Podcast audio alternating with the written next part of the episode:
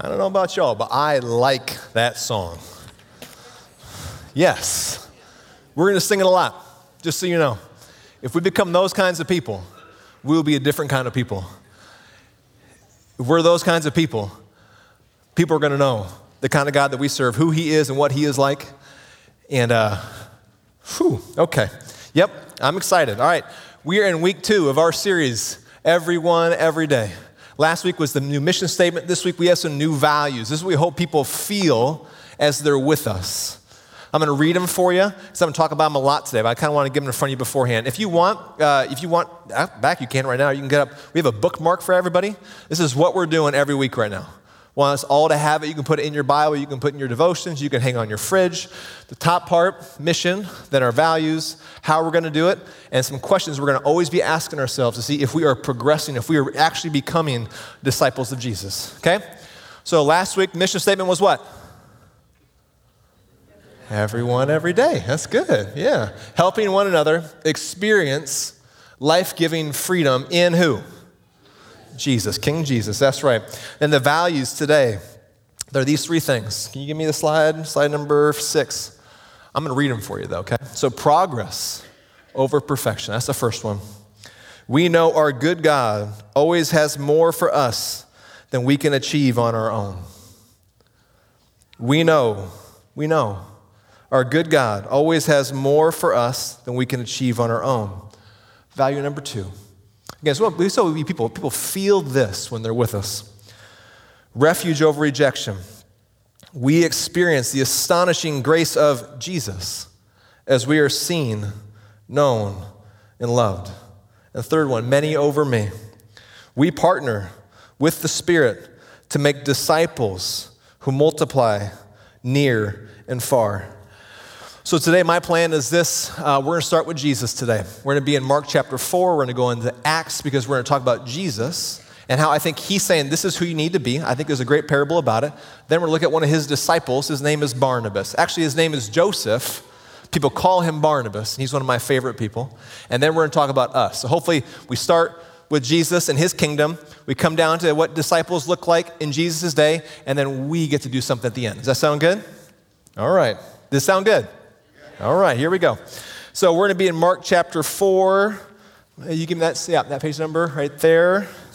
While you're turning there, Jesus is telling parables. So parables are not overly complex.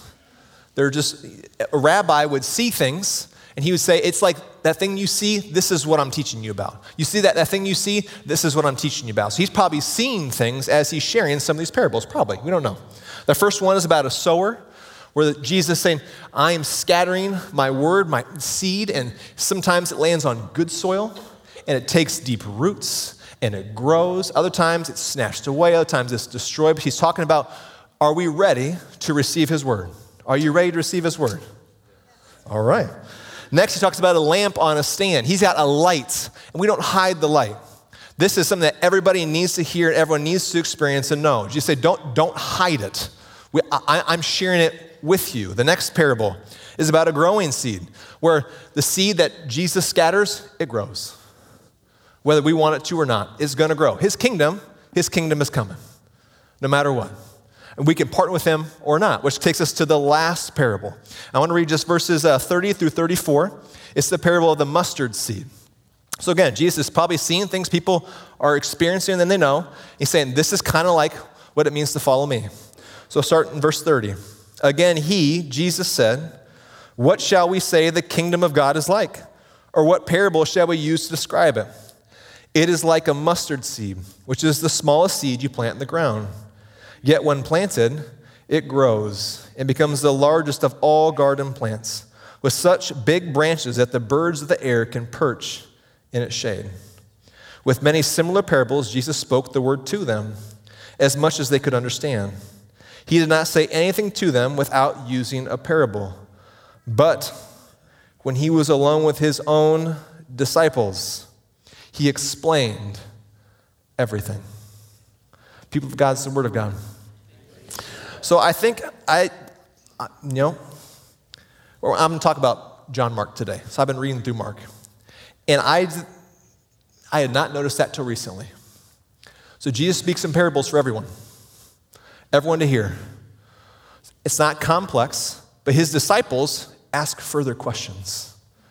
So his disciples, because they are curious about what Jesus means, decide to go be with Jesus.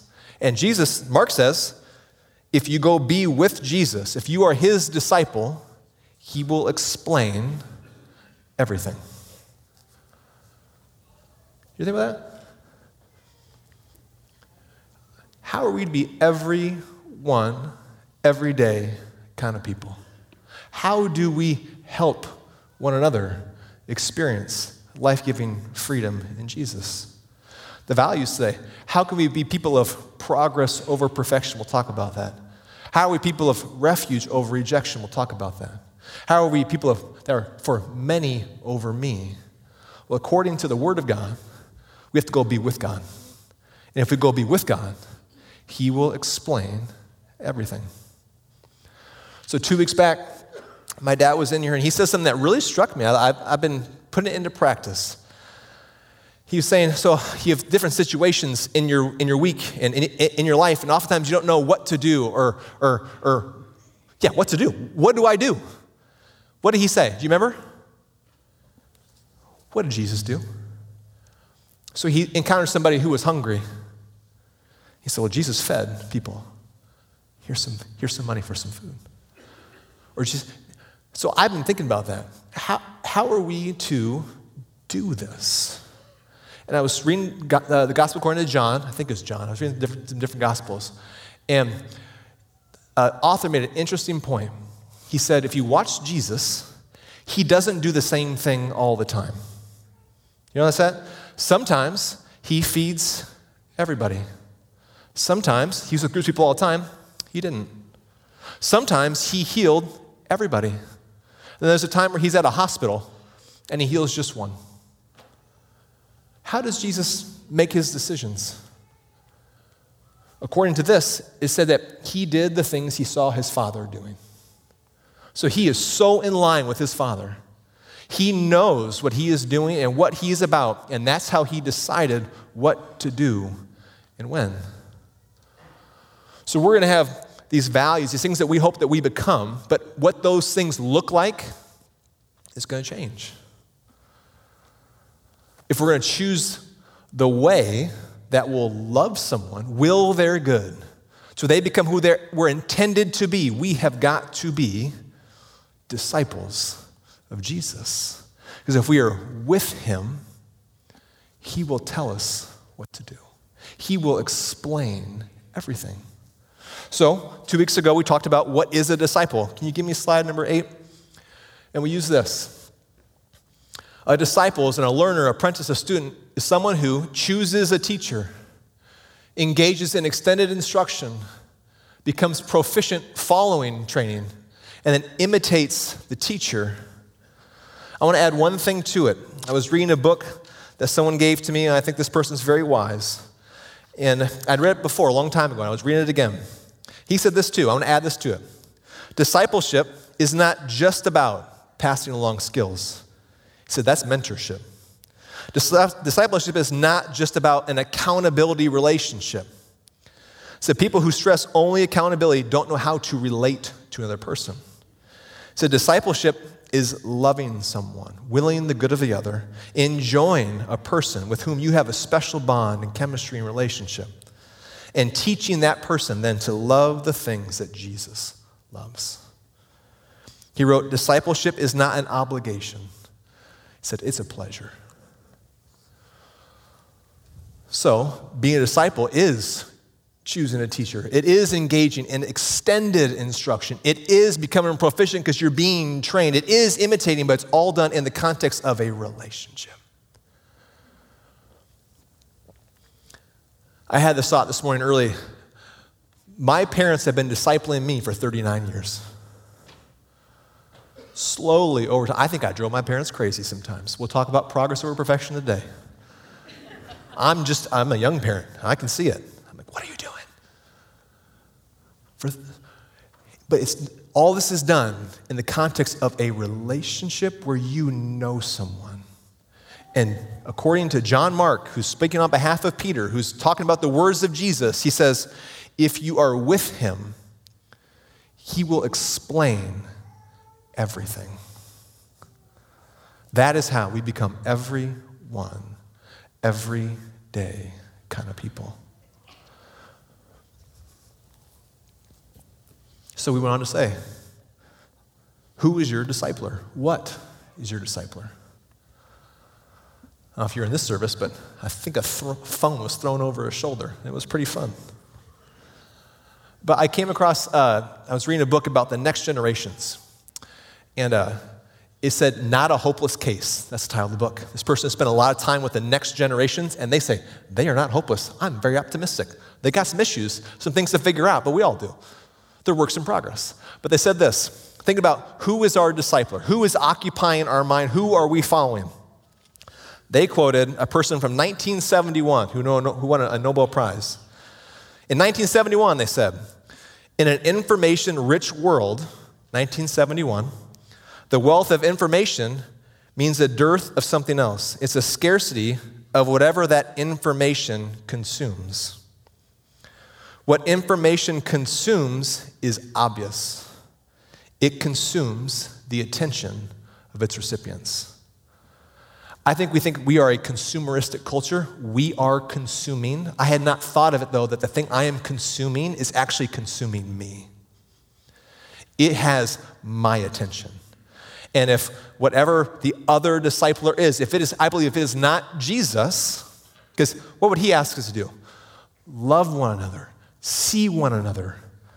I saw the other day, uh, Jesus is walking, he's going, he's on an important mission. He's walking to heal somebody and time is of the essence.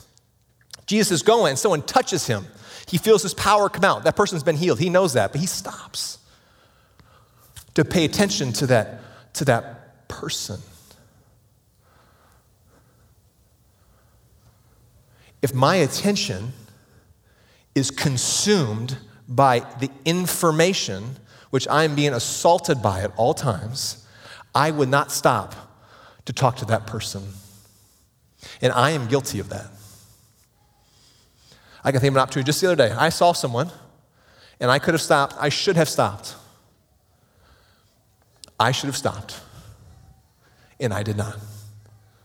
So this morning, I confessed that before the Lord. I was so consumed with what I was focused on, what was coming to me, it consumed me, and I missed it. So I said, Help me to be more like Jesus. So, if we're to be everyone, everyday people who are helping one another experience life giving freedom in Jesus, we had better be discipled by Jesus, which means we are in relationship with Him. We're engaged and extended instruction. We become proficient because we know what He would do, and we imitate Him then in this life.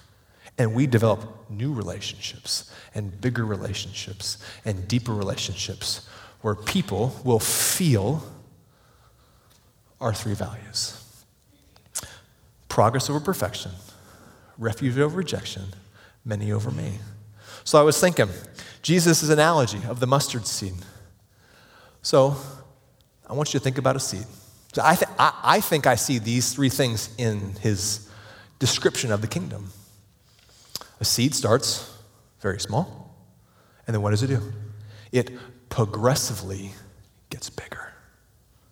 It grows over time. What does he say about the tree? The birds of the air, the creatures of the garden come and rest in that tree. I mean, birds make nests, they build homes, they feel safe, they get food, in the tree. And the beauty of trees is that trees cannot not make more trees. A tree cannot not make more trees. It's just what it does. Disciples, disciples of Jesus slowly grow, progress. They provide a place for people to come.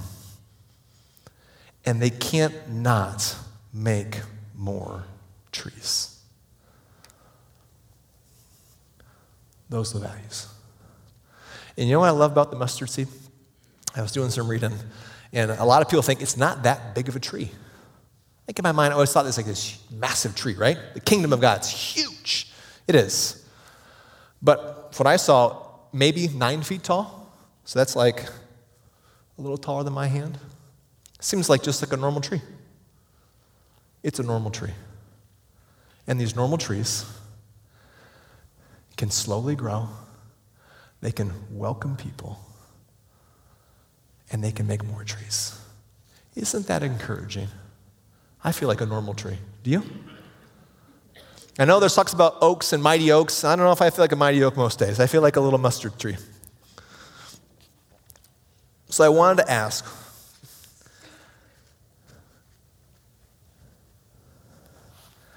if you'd assess your own discipleship with Jesus. I'm just asking. This has been challenging to me, just so you know. Sitting just reading through the Gospels. Do I live like Jesus very often? Because I've been reading these Gospels, I've been noticing when I'm not.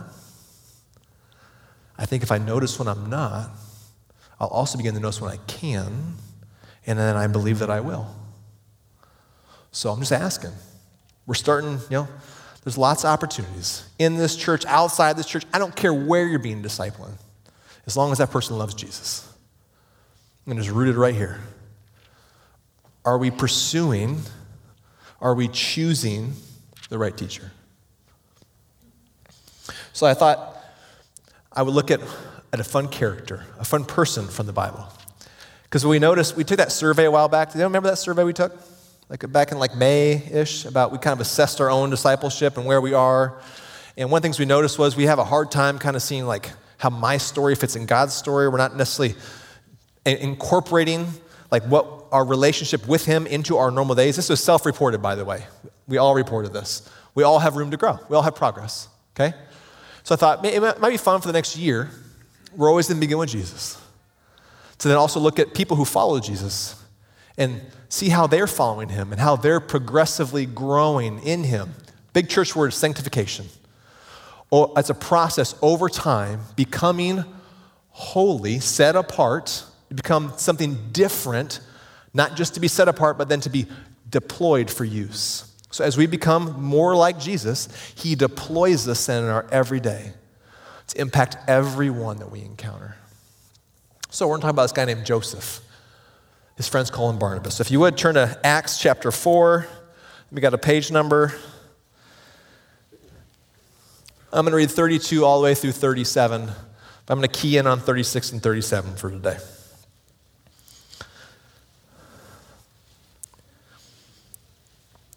All the believers were one in heart and mind. No one claimed that any of their possessions were their own, but they shared everything they had. With great power, the apostles continued to testify to the resurrection of the Lord Jesus, and much grace was upon them all. There were no needy persons among them. From time to time, those who owned lands or houses sold them, brought the money from the sales, and put it at the apostles' feet, and it was distributed to anyone as there was need. Joseph, a Levite from Cyprus, whom the apostles called Barnabas, which means son of encouragement, sold a field he owned and brought the money and put the apostles' feet. People of God, again, this is the word of God. All right. So, Barnabas. Barnabas, if you, we have spent time in Acts as a church family, I know that. Uh, sometimes he gets a little, he gets a little forgotten in the story.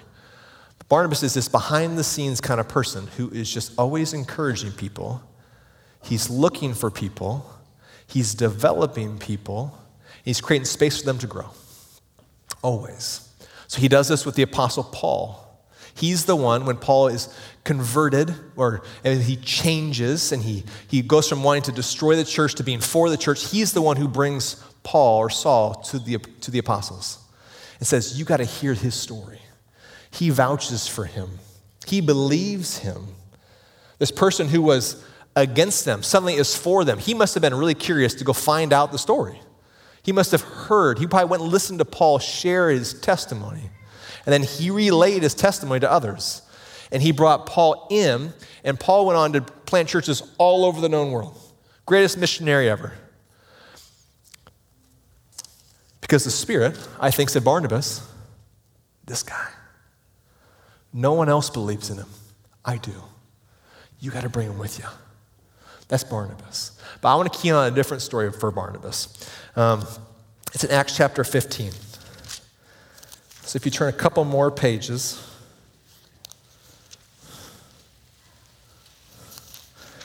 page 1095. I'll pick up reading.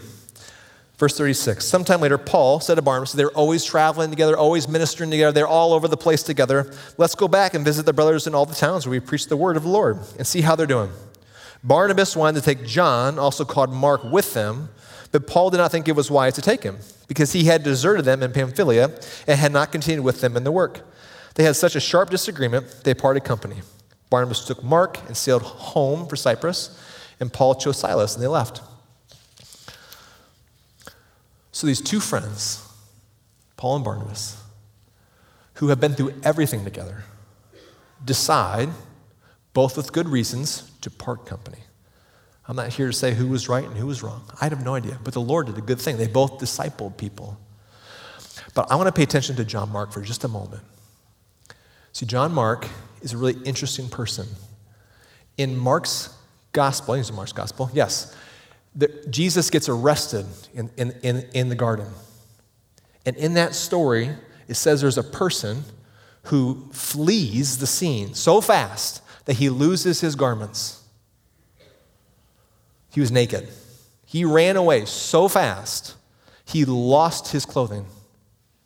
Most scholars think that was John Mark. Then John Mark, later, is becoming a follower of Jesus. He wants to go on a mission. He wants to go with Paul and with Barnabas, his cousin. But when the tough gets going, he gets going and he deserts them. Second time. Two times, two critical moments, he bails. Why would Barnabas want to bring him along again? Barnabas with the missions. We partner with the Spirit to make disciples who multiply near and far. We know our good God has more for us than we can achieve on our own. We experience the astonishing grace of Jesus as we're seen, known, and loved. Barnabas seems to see something in John Mark, like Paul, that no one else could see. And over years, he chooses. Barnabas kind of fades away. He was big time up until now. And he fades away. He brings his cousin home, he disciples him.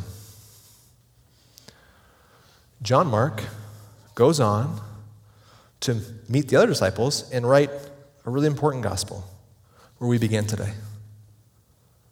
John Mark wrote Mark with Peter.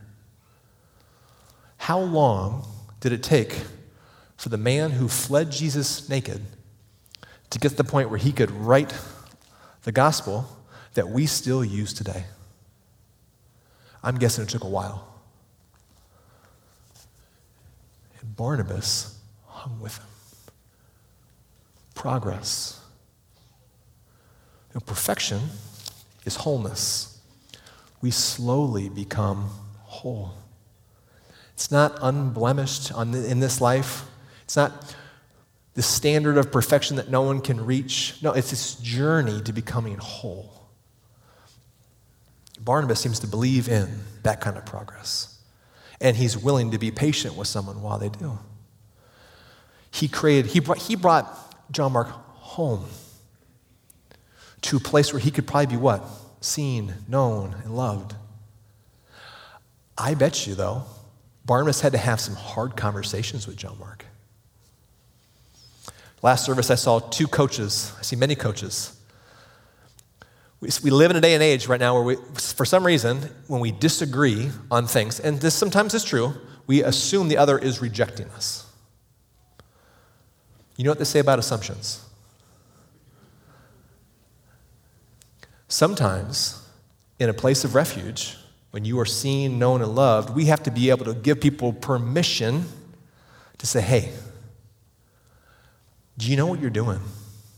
Do you know you're hurting yourself? Do you know you're hurting your family?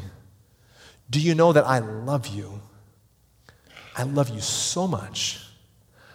I need you to know this is killing all of us. And we want you to become who you were meant to be. That's why I'm sharing this with you. That's what happens in places of refuge. You know what else about a place of refuge? Is to be a refuge, you have to go find the person going to provide refuge to. You ever think about that? Sometimes we think if we, if we create a great place, people just naturally come. If you build it, they will come. It only happens in the movies. No, to be a refuge, you have to go and learn about the ones you want to be a refuge to. You have to go ask them questions. You have to understand them. Did you know in the Old Testament, in the cities of refuge, because they had these, for people who accidentally uh, killed someone, they could flee to a city of refuge. But as they came to the city, they would meet before the elders and they would share their story. And as the elders would hear their story, they would know who they are, they would know what happened, they would know how they could love them, and then they would welcome them into their community. And they could live there for as long as they wanted. That's a refuge. In Barnabas, my mom always told me, you have to work yourself out of a job. You're always looking for the person who can come after you. You're always looking for the person who can exceed you. You're always looking for the person who, who I can get this far, you take us that far. With the Spirit saying, oh man, look what he he can do it. And when the time comes, Barnabas always stepped aside. He did it with Paul. Perhaps he did it with John Mark. So, what does that look like for us? I just have some simple ideas. I don't know if any of them will work. Can you give me slide 10? I'm changing number one. It's not 100 hours, it's 50, right? So, how to make progress? We have to want to make progress. We have to want to spend time with Jesus. We have to want to learn about him. You know, my wife's right here. I want to make progress in being her husband. Therefore, I spend time with her and I get to know her. So, funny story. We have any YouTube junkies in here? It's okay, you can raise your hand. Thank you. Thank you. Yeah. There's more than that. I know it. So I was listening to a pastor that I like, and uh, he was telling a story, and he said, You know, we always hear the, the thing about 10,000 hours to be a master at something. He's like, That sounds like a lot. He said, But you know, he said, I was, he was researching a random religion. He said, For no reason. I wasn't trying to, to talk to them, I wasn't trying to do anything in their community. I was just, I went down a rabbit trail on YouTube. Anybody? You're like, How did I get here? And he said he spent about 50 hours learning about this religion. He goes, total waste of time. Maybe. He said, but you know what though? After 50 hours, I knew more about that religion than anybody else that I know. More than anyone I know in 50 hours. 50 intentional, dedicated, focused hours. I knew more than anybody I know. So, can I, can I ask you in the next season? Let's say Let's go till Lent. How about that? Yeah, Lent, about a month. Is that a month? About a month. 50 hours. Would you spend 50 intentional hours with Jesus? And that can look like lots of stuff. Like, so bless God, I love that song. The song we're singing at the end, love that song. I've spent hours just listening to those songs because I like them and I can get focused and I can do work, but there's, there's in my brain. I think that's a form of discipleship. My thoughts are occupied by blessing God. Final song, it's called Crowns Down. What do I need to lay at the feet of Jesus? What do I have to surrender to him today? It's a form of discipleship. You know, it'd be great if you spent 50 hours in here. Maybe, part of it's going for walks. Maybe it's a discipleship class. Maybe it's a one on one with some of you mean to get together. I'm like, hey, you know what? We're going to spend some serious time together. Maybe you do that with your spouse or your roommate what if you 50 intentional hours with somebody around who Jesus is? What might happen? Second, kind of be a refuge. We, I, ought to become more curious. Just ask more questions. We love talking about ourselves. Flip that around. Let someone talk about themselves. You know, I was reading about uh, Barnabas, and uh, one of the commentaries I read said that we love to tell our own testimony, and we need to learn our own testimony. We need to become people who can share our testimony. He said, but what if you did that and you learned the testimony of someone else so well that you could share their testimony with someone else? So you have your testimony, you have their testimony. What if we were that kind of listener? What if we were that curious? So we could be a, a refuge to whoever it is you share life with every day. Third one, how to multiply. Just be looking. We have opportunities all the time. Yeah, real quick. I was so snow days. Anyone have fun with snow days? Yeah. First one, super fun. But when you're trying to figure out for kids, a blast. But if you, when you're an adult and you're trying to figure out life on these snow days, if you still have kids, it's tricky to get work done, to juggle back and forth. You know, we are trying to figure out how to work and, and take care of our kids. And I had this, we, if we had this conversation, I can, I'm sure I can share this, where it's like we just, we missed a lot of the fun that we could have had around the snow. Because I, I'll say I, I got consumed by the information, the things coming at me. The one time I got it right was on Friday. And I played hot and cold with bunnies for about 30 minutes. It's where you go and we go hide bunnies all through the house, and you tell if you're hot or cold, try to find the bunnies. Yeah, girls had so much fun. That's like the one time I got it right. But I missed a bunch of chances. And that's who I'm supposed to be discipling every day. We all have opportunities. Can we just be looking for them?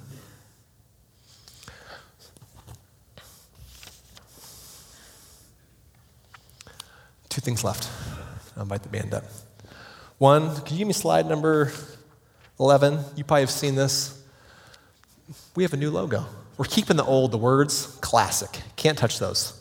That was the feedback. Oh, don't touch Third Church. That's great. But if you look at this, just play with me for a moment. Could you imagine?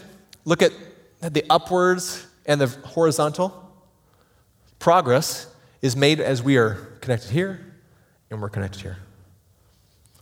Look at it. It look the sea, refuge. It's a place where people can come in. You can come in and be. As we're connected here and connected here, but it's open because once you're here for a while, we hope you go back out. Does that make sense? And final thing, give me slide 12. We have some new things you can buy, some clothes, and know that all the proceeds will go to our mission trips. Who has had a life changing experience on a mission trip? Yeah. So we'll create more opportunities for that. Just if you want to grab some, some merch, you know. it's, it's, it's cozy and comfortable. But I, I, I haven't asked for you as we move into our final worship set here. Uh, there's two songs. And uh, the first one I mentioned, it's called Crowns Down. And you listen to it. A wise man once said, We all seem to aspire to create our own kingdoms and queendoms where we're in control, where we wear the crown. In Revelation, we listen to how the elders were laying their crowns down before the king. So, would you, if you would, just for the first song, for a while, would you just think about, pray about, what crown am I trying to wear? Is it one of perfection? Is it one of rejection? It's really easy to reject people. Instead of being a refuge for someone, you have to go learn about them. Am I holding a crown of judgmentalism where I know right and they don't? Or do I, am I just thinking about myself all the time? I'm thinking about me. So in this first song, would you just, from whenever you want to stand, you can. Both rooms. Auditorium, you guys can move around a little bit if you want. What, what do I need to lay before the King? If you want to, you can come up and you can receive communion. Come to the table. come receive his body and his blood. Maybe go, come before the cross as an axe and just lay something down. Because the song builds to a place where we say, Holy, holy, holy. Let's surrender so we can say, Holy. And we can join in with the heavenly choirs who are singing now into eternity. So let's pray. Father, I ask that you, that you would just move through the room, just with your spirit. That we would be a people who, who readily confess all the things that keep us from you and things that keep us from each other. We bring those things to you, knowing that as we bring them to you, that we are welcomed with love. That you see us and you know us, and you, you say, I already knew that about you. That was why I came. I came knowing that you would struggle with that. Bring that to me. And I pray that after we have given that to you, that we would be a people who, on this day, sing your praises. Because you are God, and we are so grateful. Amen.